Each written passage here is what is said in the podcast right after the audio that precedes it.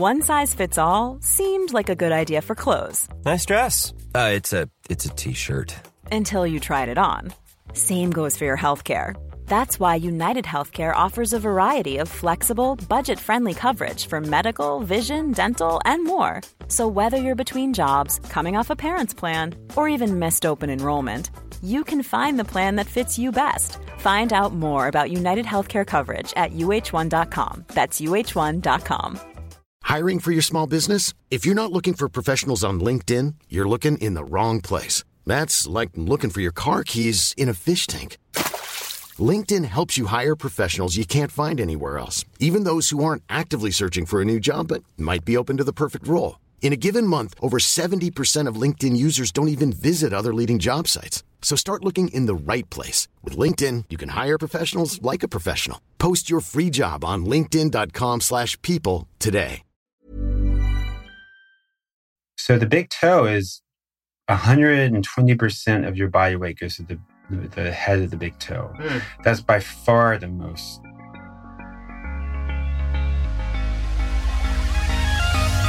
Good movement, and welcome to Redefining Yoga, a Movement by Lara podcast, which is designed to investigate all aspects of the modern evolution of yoga from my background as a physical therapist and lover of movement. My mission is to help everyone find freedom through smarter and safer movement patterns so that together we can be uplifted and benefit all beings everywhere. Today, I have a very special guest for the second time, my brother, John Frank. Thank you. um, if you didn't listen to his first podcast, make sure you listen to that. We talk about um, just basically our history together, how we came to this place of both being physical therapists and lovers of movement, a little bit about our history. But if you missed that, just briefly, John is my triplet brother. We that means we were born at the same time, not exactly the same time. I was about eight minutes earlier. And we have another triplet brother who is identical to John, who is a doctor. So we all went into the health field. And so John is um, not only my brother and my friend, but I really look to him for a lot of information. He is always getting knowledge about the body, about systems, about science, about history. And so um, I love asking his opinion about um, things that come up for me with clients that I, I'm kind of stuck with. And he is in a clinical setting in a different way than I am. So I also can get feedback from the stuff that he sees. And I ask everybody to send in questions for John. So I've kind of brought them into like five categories because there was a lot of great questions. He will be a regular guest, so don't worry if your question isn't answered today. But I wanted to um, kind of serve the the masses. Um, some people wanted quantum physics and. Some people will be yeah, interested well, in that. Some people won't. I would go to uh, Princeton uh, University for that. Yeah. Um, but first, um, let's talk about. Well, you just came from running. So John is a big runner. He went through running um, uh, we talked about it in high school and then college. And then he had a period of time where he stopped running and then he started it up again. So, can you talk to people about who either are starting running for the first time or who have been injured and running, maybe even were injured because of running, um, and they're starting off again? What are some recommendations you would make in terms of like, what should they start doing? Should they start running on certain surfaces? how much mileage, how many days a week, do the, what's what's the best thing about form? I know that's a lot of questions. So just here we go. Go.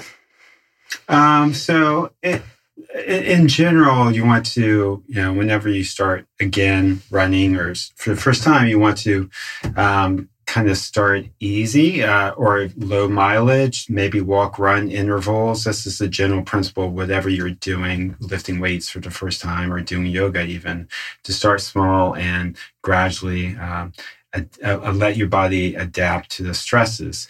Um, now, I, I, would think uh, some of the, I think the greatest predictors of problems with running is uh, inability to balance yourself, including the picking up one foot on one leg. Uh, running is a series of kind of little hops uh, on one leg. You hop to the other. Um, uh, if you go faster, it gets more uh, ballistic or more of a, a kind of like a jump roping, but one leg jumps to the other. Um, and it's very important to be able to absorb the impact forces, which increase greatly when you run. And one of the most important things is uh, that you need to do is to stabilize the pelvis and the hips. Uh, so you have to have a very strong glute medius, uh, which is a side uh, one of the side gluteal muscles, as well as the upper glute max and glute minimus. So if you're standing and you lift one leg, and it's important that you just don't hold on to something, lift the leg, and then let go of the hands, because it's really the transition that's uh, very important. Um, if you pick up a foot and you have a trouble balancing, uh, it could be due to a lot of things, but the primary uh, uh, area that you want to look at is your your pelvis and your hip. Um, uh, so the gluteus medius, if your lower hip, if the other, if you pick up the left leg and the left side of the pelvis drops and you can't control that, and you kind of start to fall sideways, that's weakness. And you try a couple of times. Sometimes you got just, you know, you haven't tried it for a while. You have to uh, you don't do this every day, so you got to learn. Sometimes you have to just learn what how much muscle power it takes, or muscle, or what kind of coordination. But if you really can't do it, uh, it and that pelvis t- tends to drop, and you tend to fall to the side, or you compensate by uh, leaning your trunk to the leg that's standing. This is called Trendelenburg compensation uh, what's happening there is your center, when you lift a, a, a, leg, your center of mass is now to the inside of your base of support, that one standing foot. So gravity tries to pull you sideways. Um, so the human pelvis was evolved to withstand the bipedal forces. Now, this has been going on for seven million years. They found the first hominids that are bipedal. And uh, compared to uh, our ancestor in current apes, other apes like gorillas, chimpanzees that can't stand on one leg, they have a pelvis that faces backwards only. And our pelvis in, in this longer. Our pelvis is wider and wraps around uh, sideways. So the gluteal muscles, the glute medius especially, in the chimpanzee or gorilla um, orangutan is just can't extend the flexed leg so it helps you climb um, the tree along with the hamstrings. But with humans, because that gluteus medius wraps around to the side, it can now, if you pick up a leg, if you're on one leg, it can balance the uh, the force of gravity on one side of the lever arm, which is your hip, or, or fulcrum, which is your hip. It can now produce a torque on the other side or a rotational force to balance out the gravitational force that's trying to pull you sideways. So if you have a hard time, even after trying a, a, a lot of times, uh, balancing, keeping your pelvis level, and just kind of uh, being able to pick up the leg and stand on one leg uh, with ease, that it could be your gluteus medius is weak. And that's going to be a lot of trouble if you start running and putting impact uh, forces about three to five times your body weight. So that's a very simple test that, and is also a um, one of those um, is, is a, a test can become a exercise too. Mm-hmm. Yeah. Um, so that's that's probably and, you're looking too if if the knee rolls in, that would be the um, the gluteus maximus, the lower part, as well as some other hip external rotators that are deep inside, uh, close to the hip joint that control the um, uh, thigh rolling in too much, uh, which is normal when you land uh, in running your thigh rolls in, but the it shouldn't roll in too fast. It shouldn't rotate inwards, in other words, or the knee shouldn't go in so much. It, it's normal to have it a little bit. Um, so if your knee goes in, um, you can't like, and so that's a uh, it's called knee valgus, um, or uh, uh, or uh, femoral internal rotation, where the the thigh bone rolls in excessively. Uh, that can lead to uh, forces in the inner knee, knee joint. It can lead to patellofemoral pain, the most common cause of it. So those are so single leg stance is really is a very is probably the most important thing I look at. But there are others. Yeah, I think that I'm so. I think what John is really telling us is if you want to start something like running, where you are in, you're upping your impact on your joints and the impact on the tissues that surround the joints, then you need to really, really, really up the stabilization at those joints, in particular the the hip, because that's in this that's your center of mass that's moving forward. And a few episodes back, I talk about the importance of neutral pelvis. And this really goes, uh, neutral pelvis is really important just in standing and posture, but it becomes super important when you're adding momentum, gravitational forces, and all of that. So, yes. for those of you who have run and have gotten injured, um, and this could be down the chain. So, this could be, like he said, patellofemoral in your knees, also chondromalacia in the knees. Um, it could be in uh, the in the tibia and the shins, shin splints. It can be behind the um, on the backside of the leg and the gastroc and the Achilles and plantar fasciitis. All of this can, in a lot of ways, just be solved or at least um, remedied by strengthening in the hips, in particular in that one-legged stance. Right. Y- yes, and that's when you're walking. The glutes, uh, really, the calf and the uh, the front shin muscles are the only thing that's really are active. But when you start running, the glute medius, especially the glute max, really start to, if you take an EMG or your muscles, if you run properly, that really should start to fire a lot. That's the key. The glutes uh, is one of the, is one of the reasons why we have big glutes. Um, uh, the running, which started. Well, we hope we do.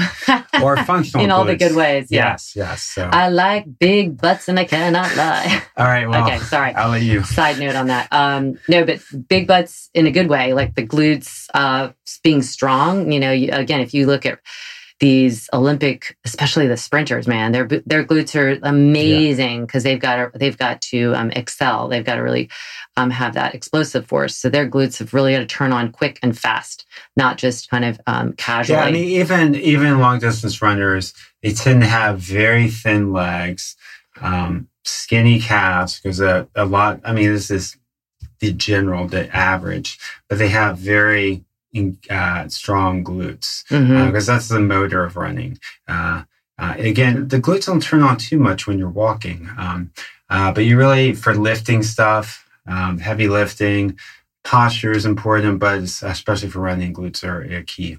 Um, right. So yeah.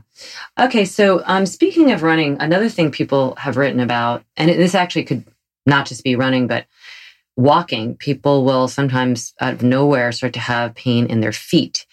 And can you just talk a little bit about like what are your what are your recommendations if somebody comes in and they have plantar fasciitis or they have bunions on their feet and um, they have generalized foot pain? What would you what would you recommend? What do you think are well, the biggest causes of these issues? Well, I can't tell you what the biggest cause. I mean, yeah. it's and it's uh, you know Shoes. the whole podiatrist will not some some uh, some a lot of podiatrists still recommend after a year of age to wear these stiff shoes. Mm-hmm. Um, and then as we get older, we get these shoes that have um, the uh, uh, uh, elevated heel toe drop. So the heel is elevated compared to the toes.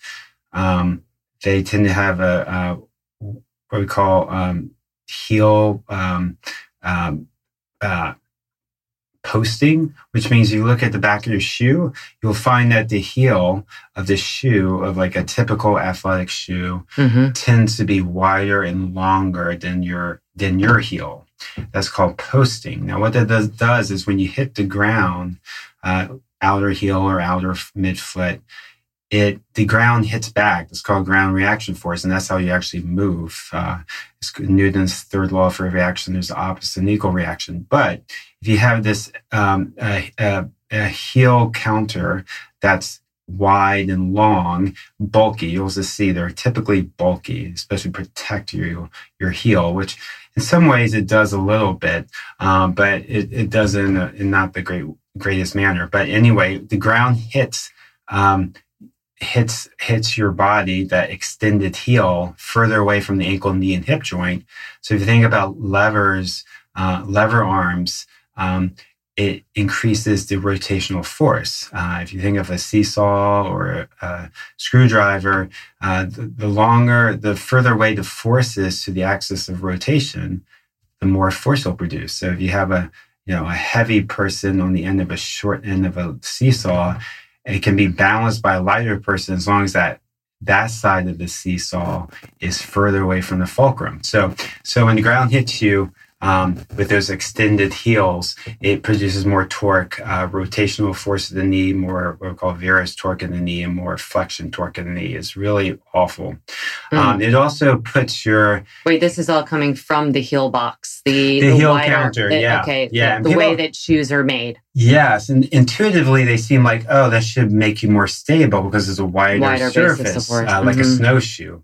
But it doesn't work that way. When you run, you hit it at one point of contact, and then the ground hits back. Now, normally, um, it's uh, it, it's you know normally it's is a smaller torque. So, in it, you want that to happen. You want the foot to roll in and pronation to absorb the impact to accommodate the surface. But when it happens very quickly with a lot of force or a lot of rotational force torque, it it plays havoc on your on your joints because it's a huge amount of force that you have to control more than the body was meant to because your heel is not that wide or Right. long. And what's interesting too is I think in um, then they then they give you the pronation control.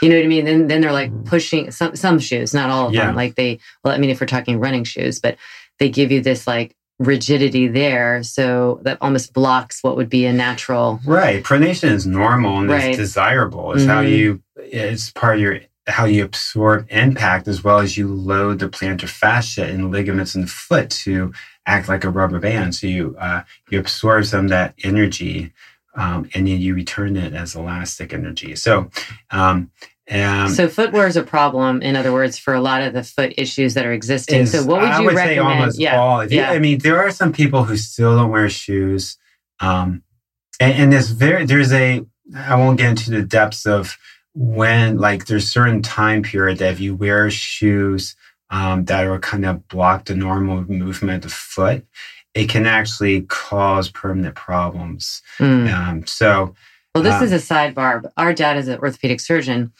and he told our mom um, not to put shoes on her. Did you remember that story? That he he said like don't because he had seen so many kids who come in. Well, he knows all this these principles, but he didn't allow us to wear shoes unless we absolutely had to um, for as long as possible. I think maybe until we went to nursery school or stuff like that. But he really um, knew that that development of the natural muscles of the feet and the mechanics of the foot, the the arches that are there, um, are are are you know affected by the shoes that we put on kids. And it, everybody thinks it's so cute. Oh, put a kid, you know, put a kid in shoes as soon as they can walk, and it's actually probably the worst thing to do for them. They really need to develop oh, those um, intrinsic muscles of the feet. So for new moms out there, um, keep your kids barefoot as much as possible. Obviously, if they go outside and it's cold, I mean, there's, you know, you don't want them walking on glass and stuff like that. But within reason, really keep them barefoot because they need those, that musculature. Oh, absolutely. And, and it's so, I mean, it's kind of a weird logic too. It's like, well, you know, you would never put someone, put in a back brace because you want to keep the back stable, it's fragile, you want to protect the back. Uh, most people intuitively know that if they wear a back brace, they're going to weaken. And, Mhm. but the shoe, though, there's a weird um, kind of um, just a weird sense that you have to protect the feet, that you got to support the foot. And it's really, it doesn't, there's no reason why you should support the foot any more than you should support the back with a stiff brace. That's a good Um, analogy. So it's, I'm not sure how it got that way, but Yeah. there's a, there's some theories about it. But Well, speaking of the foot, so so, um, so probably many of the people that are listening, uh, including myself, have been wearing shoes for many many years and might have some. I, I, I'm barefoot a majority of the time now, just because I can be.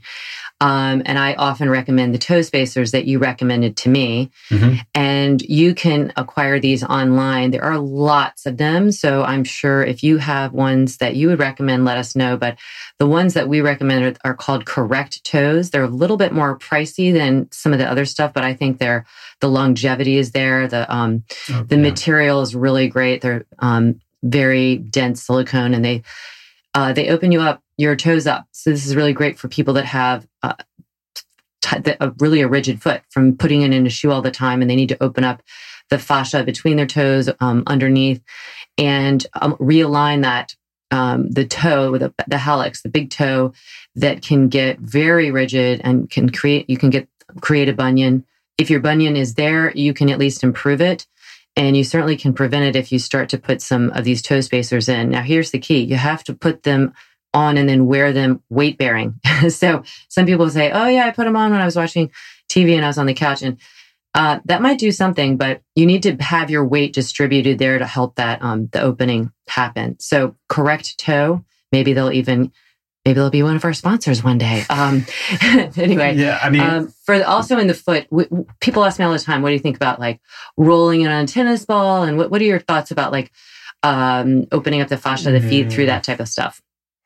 Uh, I, I'm a little dubious. Um, I mean, I think that can help people, but you know, the biggest thing is get the foot just you know allow to uh, you make it allow to that's kind of band-aid type stuff Mhm. just allow the foot to function the way it should so another important kind of aspect of most shoes are is a tapered toe box if you take out the insole and you put your foot on it now assuming that your foot hasn't like acquired the shape of a of the shoe Right. uh, it, most of the time the the ends of the toes will be wider than the insole, and that means you know the tips of the sh- toes should be the widest part of the shoe, uh, or widest part of the foot, not the balls of the feet. So even New Balance, which is kind of you know it, it claims to have wide toe boxes or wide toe boxes, but it's still wide. It's still widest at the balls of your feet, not the tips of the toes.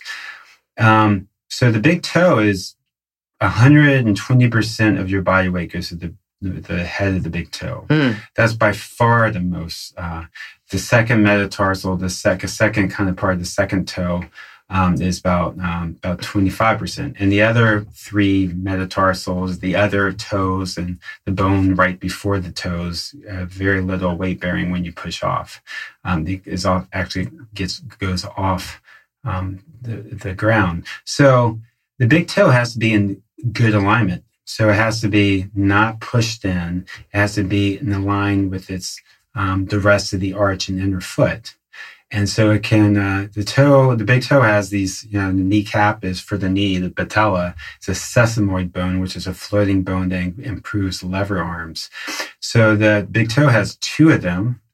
Um, so it improves the lever arm to control the forces going through the big toe as you push off, and it, as the foot leaves the ground and is supported by that the ball of the first um, metatarsal. Um, but when that big toe is pushed to the inside, those meta, those sesamoid sesamoid bones um, that are um, instead of the quadricep for the kneecap is it's a flexor hallucis brevis muscle that's there to support the uh, the weight uh, going through the big toe. The kneecaps, the the sesamoid bones of, of bones are moved to the side, Mm. and so they get they get useless. So it's uh, when the big toe is pointing in, um, it, it really can't bear the weight effectively. Which kind of looks, uh, if you're imagining it, that, that that's what when you a bunion starts to form, that's the toe starts to turn in towards the second toe, and that's what he means by pointing in. So you've kind of lost that um, alignment and all of the mechanics that help the, the- take that 110% of your body weight and and then return it through the body, as opposed to really it's being kind of lo- a good amount of that energy is being lost if it's not coming up It's getting that. lost and usually turns. It gets dissipated in other ways, in other ways. shearing forces. Mhm. Uh, just think, try to pick up a hammer and try to hammer it without holding the hammer with your thumb. It's the same thing as trying to Mm. um, the big toe and the thumb are very analogous. Um, and you'll hear this bothers me. You'll hear uh, people say, "Well, it's hereditary. My mom got it." Mhm. Well, it could be hereditary only in the fact that females have uh, tend to have looser tendons and uh, ligaments and stuff, and they because of their female, they tend to wear shoes that are more tapered. But there's nothing inherent um, if you uh, if you look at the still societies or population societies that the people don't wear shoes much, and they they usually have no feet problems. They can have some other issues, but they have beautiful. They don't tend to have back issues either. Because most, well, most of them are squatting, you know, a lot of the time. So that's Yeah. probably where it comes Or they're far. I mean, if Yeah. you're farming, that might be different. Yeah. But their feet are fine because it, it's really it's one of those. Uh, enterogenic, which means it's uh, it's it's man-made. It's a Ah. man-made issue. Man-made issues. Yeah, it's not has it's it's it's really uh, it's um and it's it's a, it surprises me that most podiatrists don't see this right. because it's so glaring obvious when you just think about it and look at the shoes. Um, you know. Well, I think a lot of the problems. Sorry, sorry to interrupt you, but I think a lot of the problems that um, that happen in, in in defense of any any of these doctors or even PTs. You know, if somebody has um, these are kind of bigger issues of daily life, and sometimes again, putting a band-aid on something seems like well, that's basically better than doing nothing because to actually we talked about in our first episode educate education is going to take longer. It's going to take more um, commitment from both the teacher and the student. What if that's a patient or a pt or a doctor you know the, the role of those one learning and one giving the information that just takes longer and then then having the person follow through so we all need to follow through with instructions if we want to have these longer term um, good results as opposed to just kind of the fix it the band-aid Yes, yes, but uh, you'd be surprised. Sometimes if you point out something that they hadn't thought of before, Mhm, uh, what we call trigger pain triggers, mhm. And you just tell them, "Don't do this anymore." So it really is. It it, it takes no time. So, for instance, if they continually, they're you know everyone bends down, tie their shoes, they pick up stuff, they pick up stuff on the dresser, on the floor, and they use their spine. And they continually have back pain, and you know, you can put heat on and stuff. But if you just show them not to sit slumped and to whenever you bend, bend from the hips, um, that can that doesn't have to take too long. Sometimes if you have to retrain the, the brain to, or you have to, sometimes takes longer than others. But some people can do it. They just didn't realize that that was the trigger. Um, and if you can take that away, if you can, if they can even like not do that 50% of the time, that's, that's, that's the most important thing.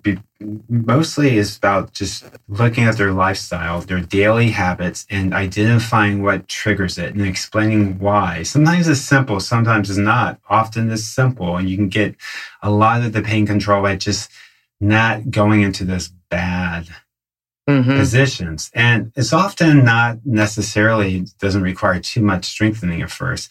You just have to eliminate the triggers, pain triggers. And sometimes this is uh, it's pointing out because no one's ever told them. All they're told is, oh, like for back pain, you gotta have strong abdominals. So you know they do stuff that can make it worse, but they're really not identifying the movements, the the postures, the capacity that they're that they're putting their backs. Uh, just the stresses, daily stresses, which are usually a lot of times not necessary and can can can quickly be fixed. And hopefully, the patient or the person will uh, soon learn that moving better can not take any more time. It doesn't take any time out of their life, and they can see that they feel they feel better. So that's that's usually the you know I, that can help about 50% of people i find that almost immediately they can feel much better if you just identify Mhm. the pain triggers and explain to them That's actually a really good way of of for for those of you out there to find good PTs and doctors and personal trainers and all of it is who is spending the time with you to identify what your imbalances are and how you can pay attention not only in, at the moment that you guys are together but in your daily life. Um, the those type of people are the ones you want the educators who are really looking at this very global movement um, system of your body and, and what you're doing to either improve it or improve you know how your body feels or not. So look for those type of um, therapists and physicians podiatrists all of it um, so going on from the foot uh, let's just give everybody that might be out there that wants some foot tips uh, closing off the foot before you move on to another area of the body but foot stuff what are things that people can do besides walk barefoot uh, maybe the the heel heel raises where you're really pushing down into that big toe mound yeah i mean I, and i think yoga is perfect for building. Uh, I mean, mm-hmm. yoga is, is almost like a built-in exercise for your feet. Mm-hmm. I mean, it's almost perfect for it. Uh, I've had people who I've helped a lot, and they and I and I encourage them to take yoga, and they they did much better because they're barefoot. Mm-hmm. They have to balance. Um, and it's uh, it, so that's yoga is usually a built-in yeah. great therapy for your feet there more than more than anything else. I mean, I, yeah. it's almost you know you, you got to get you know obviously some yogas are uh, if you're more on your back most of the time, but the active yoga is, done barefoot is a great way to strengthen the feet. And just to, I encourage people just to take off their shoes, you know, just walk around barefoot in the house. And if you, how about somebody that's sitting at their desk for eight hours and you would say like, Hey, t- kick off your shoes. And while you're sitting there, maybe do some. There's some. There's something called toe yoga, which um, appropriately. But if you go to YouTube, uh, you can type in toe yoga, and uh, it's just it, it's just it's an easy way. You can take off your feet uh, sitting. You take off Don't your shoes. Off your and, yeah, take off your shoes and socks, and you can exercise the intrinsic muscles. Again, I encourage people to look at uh, stuff like um, uh, limbs shoes, this LEMS or Xero Shoes. They have these dress shoes that are zero drop, um, wide toe boxes uh, was were made to look good, uh, look like dress up shoes, work shoes, but are you know there to allow your foot to function normally. I mean, I mean, it goes without saying that high heels are not going to be good for your feet, but how many people still wear high heels? As mm-hmm. you see. Well, and it's interesting because getting on that note, because I've actually had people say, "Oh, it feels bad when I don't wear my high heels because the tissues have adapted to that tightness. Right. And so they get into like that regular neutral heel. So it's not, it's more level and it pulls on the plantar fascia and the heel cord. So they have obviously, I'm just saying that don't, don't just continue wearing high heels because sure. it doesn't feel good. Otherwise you have to, it's only going to get worse. So you have to start walking around with without being in high heels and seeing. And, so you can taper down. You can, mm-hmm. yeah. I mean, everyone's, yeah, you have to respect your body and where it's been. So you might have to uh, gradually kind of work down your, the heel toe drop and stuff like that. Gradually work that, work how much support it gives. If your muscles are weak from, I'm sure the muscles going to be weak. So, you know, that's what happened when there's uh, a lot of people started running with the Vibrams and the five fingers. Um, they started, um, you know, too fast, too soon. They have they were they didn't get their um, so the Vibram five fingers makes your the, the, those are those funny looking shoes, and it's a great idea. It came from this idea of barefoot running, but bare, people that are barefoot running have been doing that for a long time. Yeah. So you can't just go right from running in this big, um, solid, rigid shoe to running in Vibram, and you're you're it like with like John said the analogy with the um, the brace on the back. If it's like all of a sudden you just freed your back and started taking it through these big ranges of motion, it's it's not ready for it. It's yeah. um, the foot has to adapt to. And probably no, most people can't run with that. Mm-hmm. Uh, you really have to, yeah. I mean, uh, but you can certainly walk around with those shoes, and you can run with thinner shoes. This mm-hmm. is like uh, you know, thinner shoes. That's where I use Altras, which are, and that has a little cushion, but it has a wide toe box, zero drops. So it's, it, I can really, my foot's fairly, it feels like it's working pretty naturally with some protection. So, um, so, uh, I was going to say shoes are, I would say almost 100% of the reasons why right. people have foot problems. I mean, not to, uh, you know, that, that's really, it's, it's true. Um, and um, I recommend you go to the website with Ray um, McClanahan, I think his name is. He's in Portland. He's the guy who invented correct toes, but he has a lot of good material about feet. And it's really and, and YouTube stuff. So I, have learned a lot from him. So hmm. um, good. All right. Well, moving on from the foot, and you were just talking about how yoga is like the perfect thing for the foot, and yoga is also great for the entire body. Uh, but in terms of low back, tell me what you think. I know what I think. I think we think similarly on this. What what are some things that are that that yoga does in general, like vinyasa specifically, that is great for the low back, and what what things would you say definitely are not great for the low back in yoga? Well, I mean, so in general, there's a general principle. You want people with low back pain tend to have weak and or stiff hips. Um, and it's really, you, you think of the whole, um, they call the lumbo-pelvic hip complex. You, you want to think of the pelvis, back, and hip as almost one complex. So when people have back pain, they usually look at the back, or historically, and even most people now, and they'll try to fix the back. They'll, you know, they'll strengthen the muscles around it. Some is necessary. You have to have, you know, enough muscle strength, but it's really more than that and often the the exercises that strengthen the back are are detrimental to the back. So because they cause you to move the back with a lot of force, which is not what the back is made for. That's your hip is made for that. The back is really there to transfer the forces from the ground um, ground up through the body linkage or down from the arms through the hips, through the back to the ground. So the the, uh, the back is like a way uh, a way station. Is there to transfer forces, not necessarily completely rigid, but with some mostly uh, stability. Uh, the hips are there to produce force. It's a big ball and socket joint. You got huge muscles. You you have really um, uh, basically 12 muscles surrounding just the hip, the, the hip joint uh, the glute, two parts of the glute max, two parts of the glute medius, two parts of the glute minimus, and you have these six deep hip external rotator muscles, kind of like the rotator cuff muscles for the shoulder, that help to keep the hip solid, uh, con- um, kind of uh, stable in the socket. So almost to, uh, I would say most people have weak or have bad backs.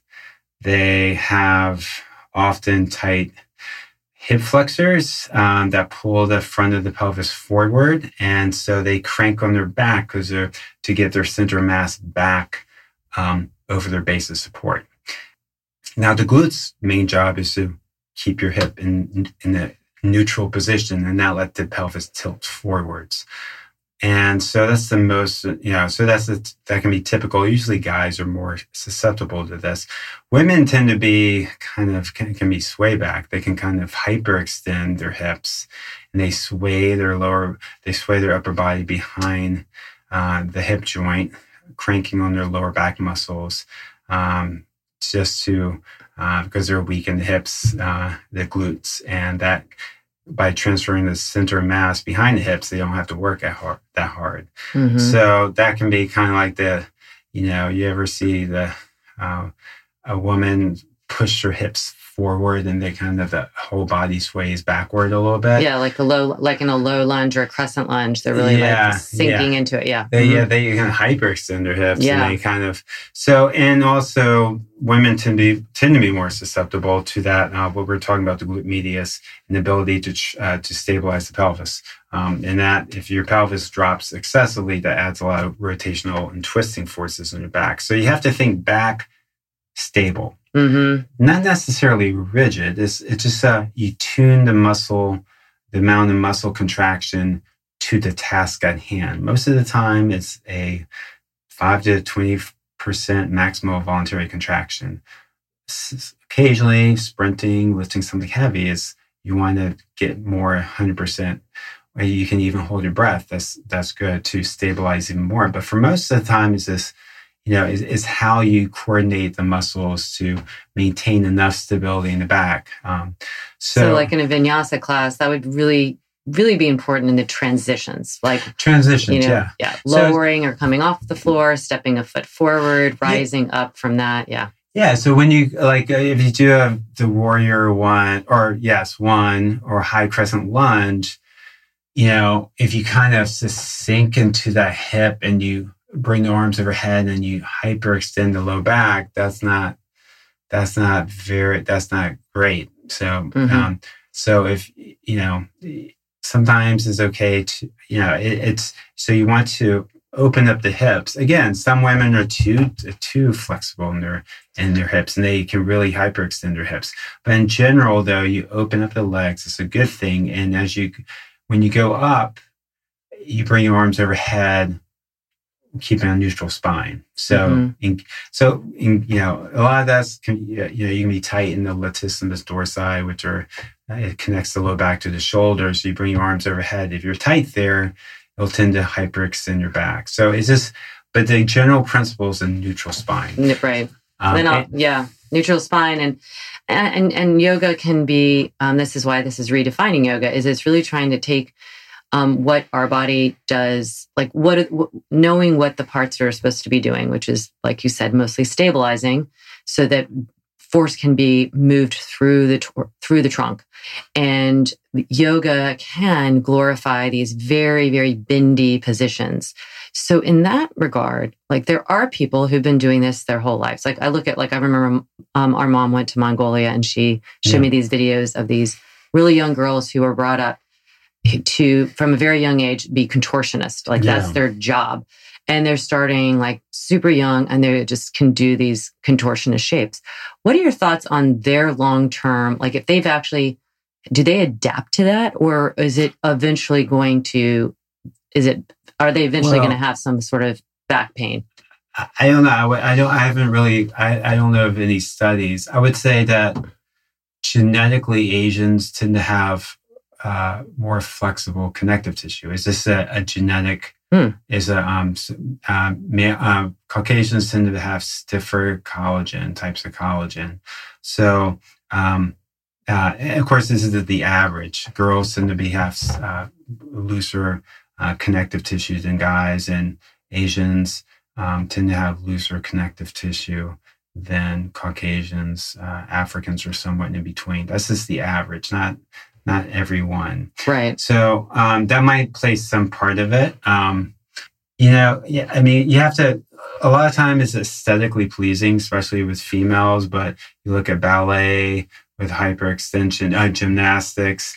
Um, not necessarily ballet, but gymnastics. I know Mhm. um, some of the poses, you know, you look at um, uh, Iyengar and you look at some of the classic poses, yes, they require a lot of spine flexibility. And used to, and they, the belief was a flexible spine is a healthy spine. What we know is it's usually somewhere in the middle. So Mhm. uh, a totally stiff spine is not healthy. A totally flexible spine is not healthy.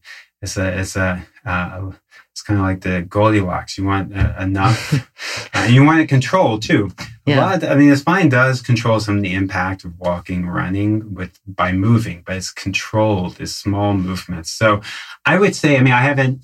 Uh, I- can say for sure that gymnastics, which is a lot of changing of the spine, the spine hyperextend, the spine flexes, they tend to get what we call pars interarticularis fractures, where the bone is not like you think the bone is like some, you know, rock or something that's it's really flexible. The bone is quite flexible, and you keep on. It's like a coat uh, hanger. If you keep on bending a coat hanger back and forth, you're cer- you're going to start to change the shape and break it.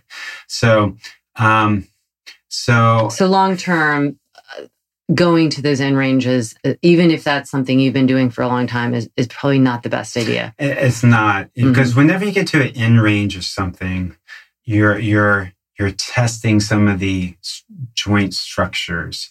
Either um, when you hyperextend the back, you're jamming the surfaces of the uh, facet joints together.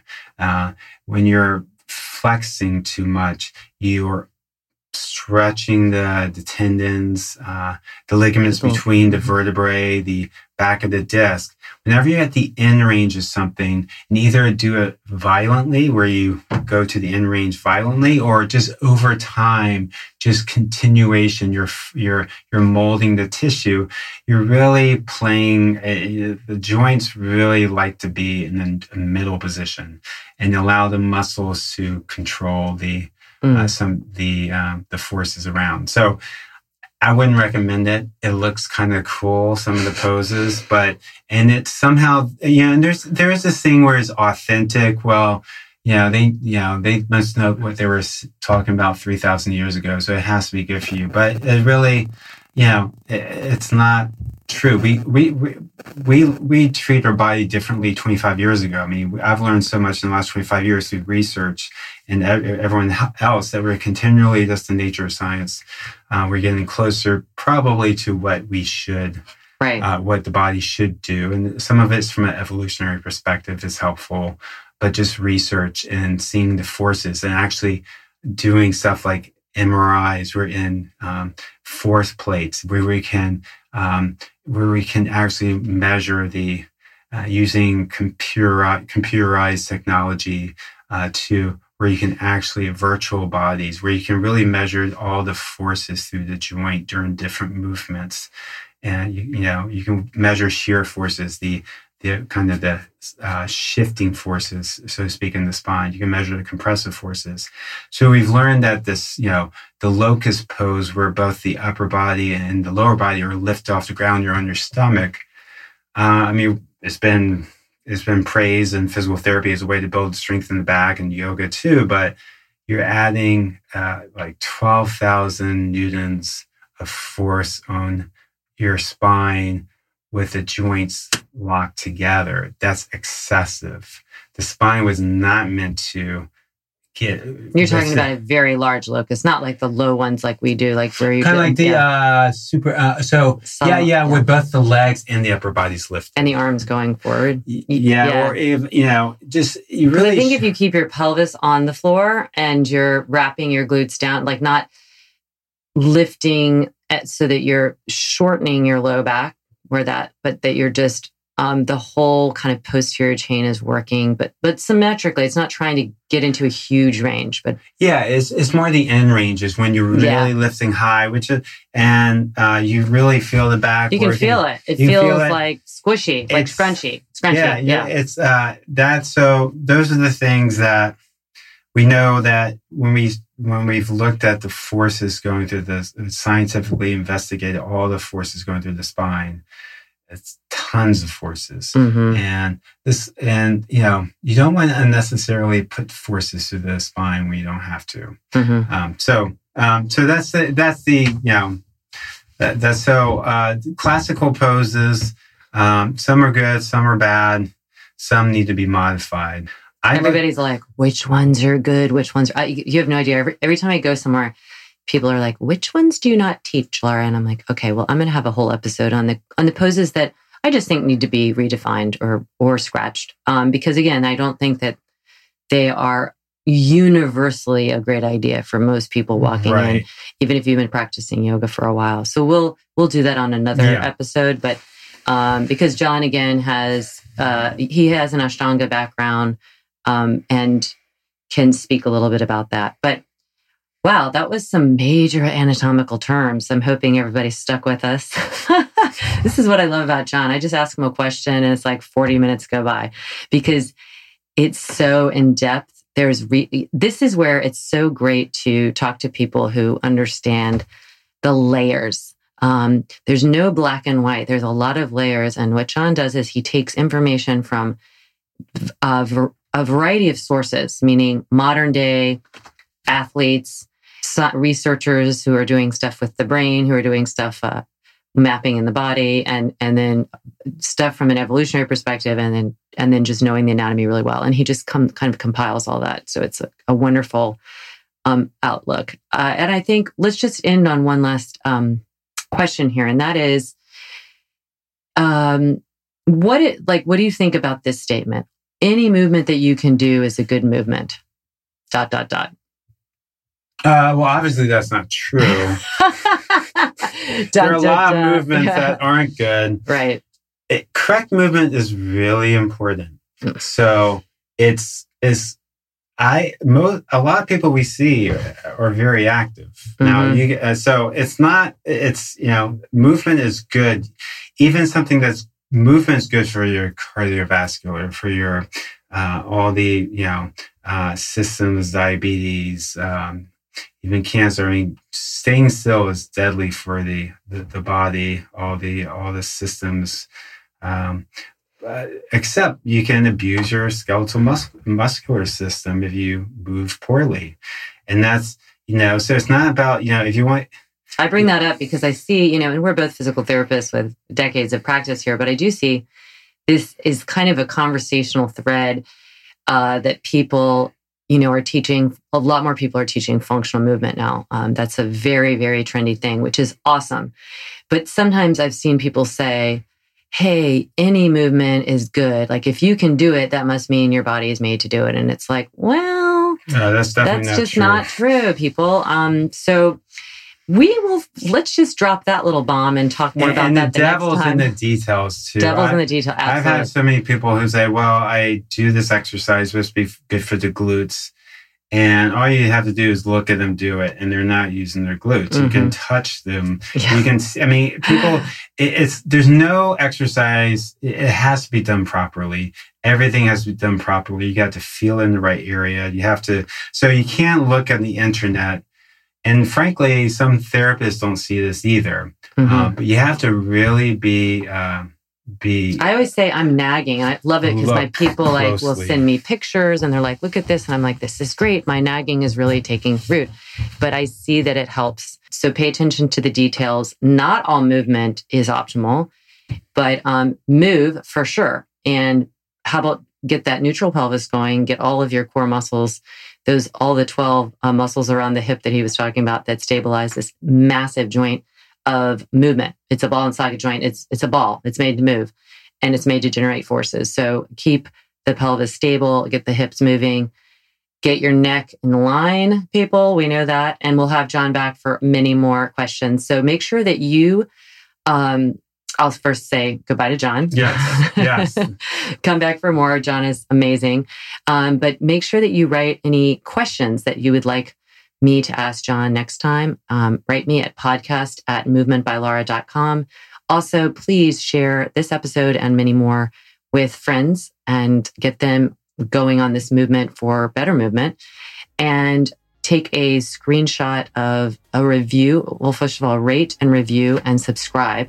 And then take a screenshot and send it to podcast at movementbylaura.com for a free class link of really great fun movement in all those ways that I was just talking about. So thank you again. Thank you, John. No, thank you, Laura. Um, it's I so fun to talk to you. it, Yeah, this is how we geek out and talk. So you're you're kind of listening in to our, our conversations. Um, have a wonderful day, move well, and hugs and love to you. Bye bye.